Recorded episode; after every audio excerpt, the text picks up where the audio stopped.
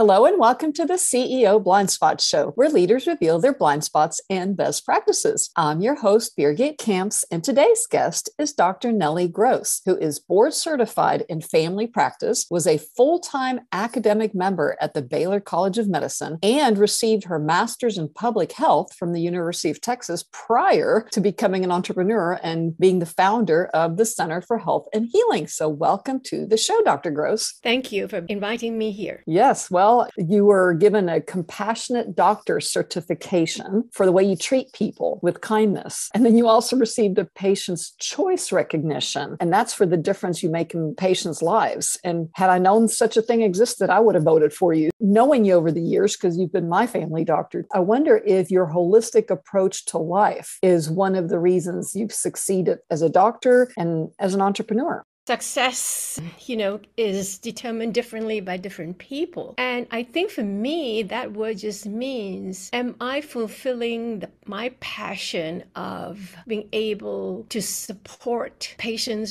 Am I doing what matters to me? And then am I able to help the people who come to see me? And can I meet their needs? And then the rest of it, at least my initial idea was being an entrepreneur means you start a business and the money follows and you're worried about income and expenses. Mm-hmm. But I have a slightly different approach that if I do well what I want to do and I follow my heart and then everything else will follow. Mm. So there's an underlying for me awareness of where exactly, you know, my intentions are, my aspirations, and then just follow it. And is that something that you have always known that that's the best formula to follow? Or have you had a mentor? Or how did you get there? Oh, gosh. you know, when I first started practice, there was always lots of lessons to learn because I am a doctor. I had no business experience at all. Mm-hmm. And one of the first things that happened that was really helpful was I joined women's business group and I learned all about business, how, you know, what is involved in hiring, what is involved in all the stuff that people talk about in business. But after many years of several years of kind of like learning from mistakes and so forth, I think what I realized was most important was that to have a business that really works together, it is what I call the concept of I have to power with everyone who's a member of the team, not power over which was the model I had in my mind when I first started. Like things flows down, but instead, every member of the team matters, needs to be heard. Now, input is then what is important. We as a group decides this, and of course, it doesn't mean that the group decides everything, but mm-hmm. every member is important, has to be heard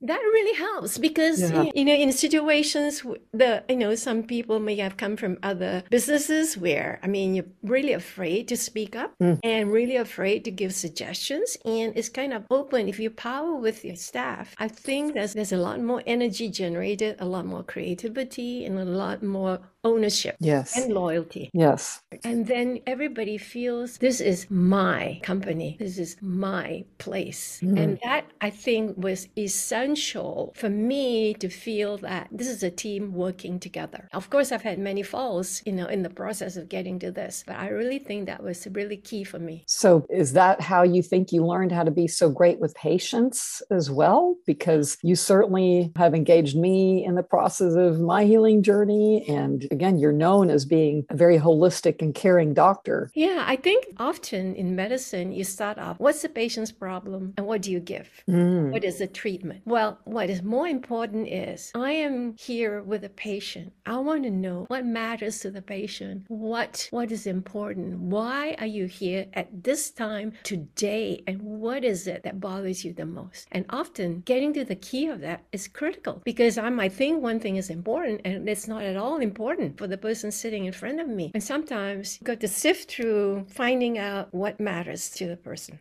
Your success is from being so personal and listening so well and not following a system of, oh, you have a headache, here's a pill. So, what's made you so successful with patients, I can see would then be challenging in business systems. Yes, I think one of the things is to make sure that whatever is happening, that these, the team knows that anything that goes right or wrong, it's not about a criticism. If mm-hmm. something goes off, we need to fix it. It's not, mm-hmm. there's no blaming and naming. Yeah. This is one of the important things I've learned that mm. it's just not about blaming or naming. I think right from the start, when a new person is hired, just to give them some operational, I call it the energy that mm-hmm. please, mm-hmm. if I say this is incorrect, don't take it personally. Yeah. It's not about the person is about we just need to get it right and often that will really help it's not about you yeah. it's about this needs to be right you sound so perfect, right? You've got all these degrees, you've had all this success. Now, you did give me a clue earlier that you had to learn some hard business lessons. And one of them, if I heard you correctly, was rather than the top down approach, is empowering everyone on the team. But I am curious about something else, which is I happen to know you also shared an office or your practice with your son. And how did you make that work? Because he, you know, I know him too, and he speaks very fondly of you. And that's that's usually very hard for someone to manage. I really like that question because, you know, it was not at all my intention to have any member of the family work in business because one has to separate very, very clearly. Business, you put a different hat on, you forget it's a mother son. We are in business together. And it took, we had that clarity before, and, and he actually didn't come in right away. I had previous other acupuncturists work with me. And of course, we both had talked a little bit about it. Boundary, be very clear about boundaries. It's not mom's there, it's Dr. Gross, it's yeah. Dr. Eric. So that really helps to know that, okay, we're on this stage and this is how we operate. So we, we keep business discussions and business as business, and then home is home? Yes, yeah. that's a really important question. The boundaries have to be set really clearly. And was there a time over your leadership journey where you have a story where you realized you had a blind spot about boundaries, either with your own staff or with your son? Well, I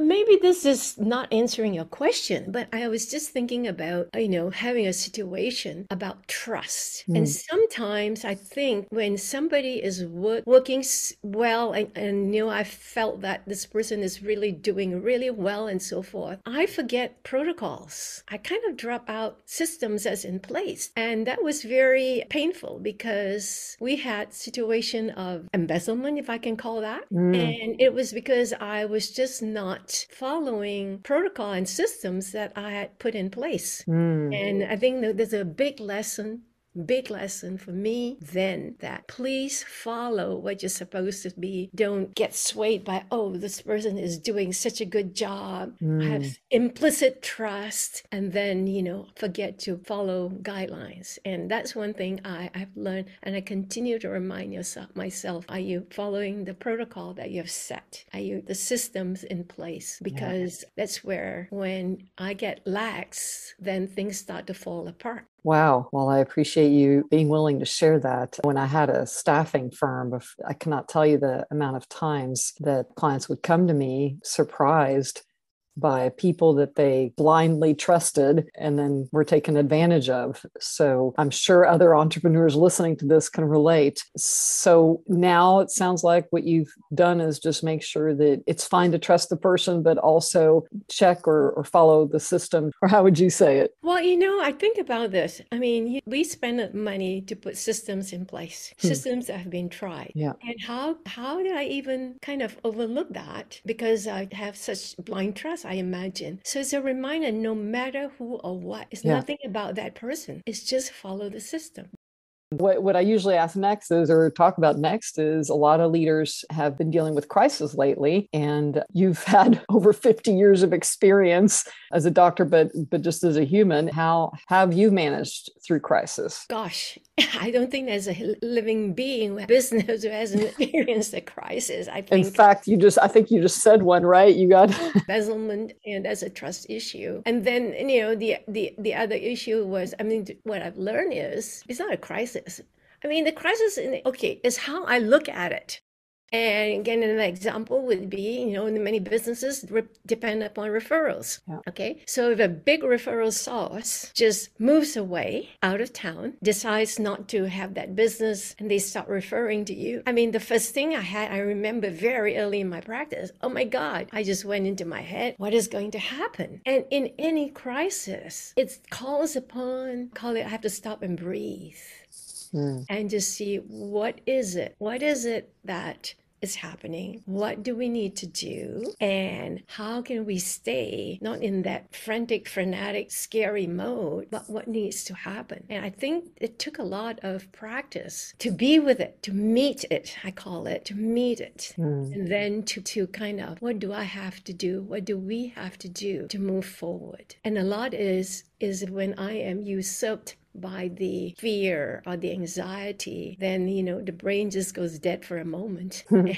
it goes into a panic and it makes it worse. And it's not like I did not do that before, I did, but over the time, over time with experience, um, it gets less and less of a crisis. I mean, you know, a crisis happens. Look at what's happening in a pandemic. Yes. All right. You've got staff who's gotten sick. You've got staff. I mean, it's not just one time in the pandemic. It just mm-hmm. repeats itself. Yeah. You've got then the suppliers or other ancillary support systems also in the same situation. Yeah. You've got patients in need. I mean, all this is happening. Yeah. And I understand everybody's need to be supported, but to be that embracing arms to say, okay, I know we're all suffering and acknowledge it, and then just kind of pause and see what, what is left there to support the system. Mm. I think it's just acknowledging that there is an issue. And that's my first step. Acknowledge that we have an issue, mm-hmm. acknowledge that we can overcome this, mm-hmm. acknowledge it, and then set the steps to do it. And sometimes sometimes, you know, you have to accept the loss that comes with it. Yeah, I think that's probably very hard for a lot of people that acceptance piece. And then and then since I've known you, you've also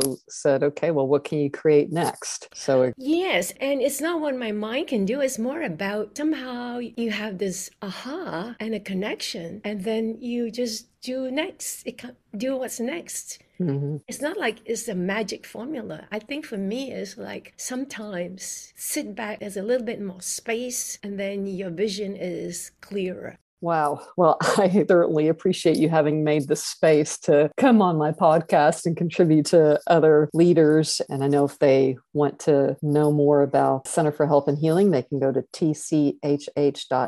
I'll put that in the description. But thank you again for all the contributions you've made to my daughter and I, and so many others, and for the contributions you're making today for other leaders. Thank you so much for having me. I hope I've said something helpful. And Birgit, you have been an inspiration as well. Thank you.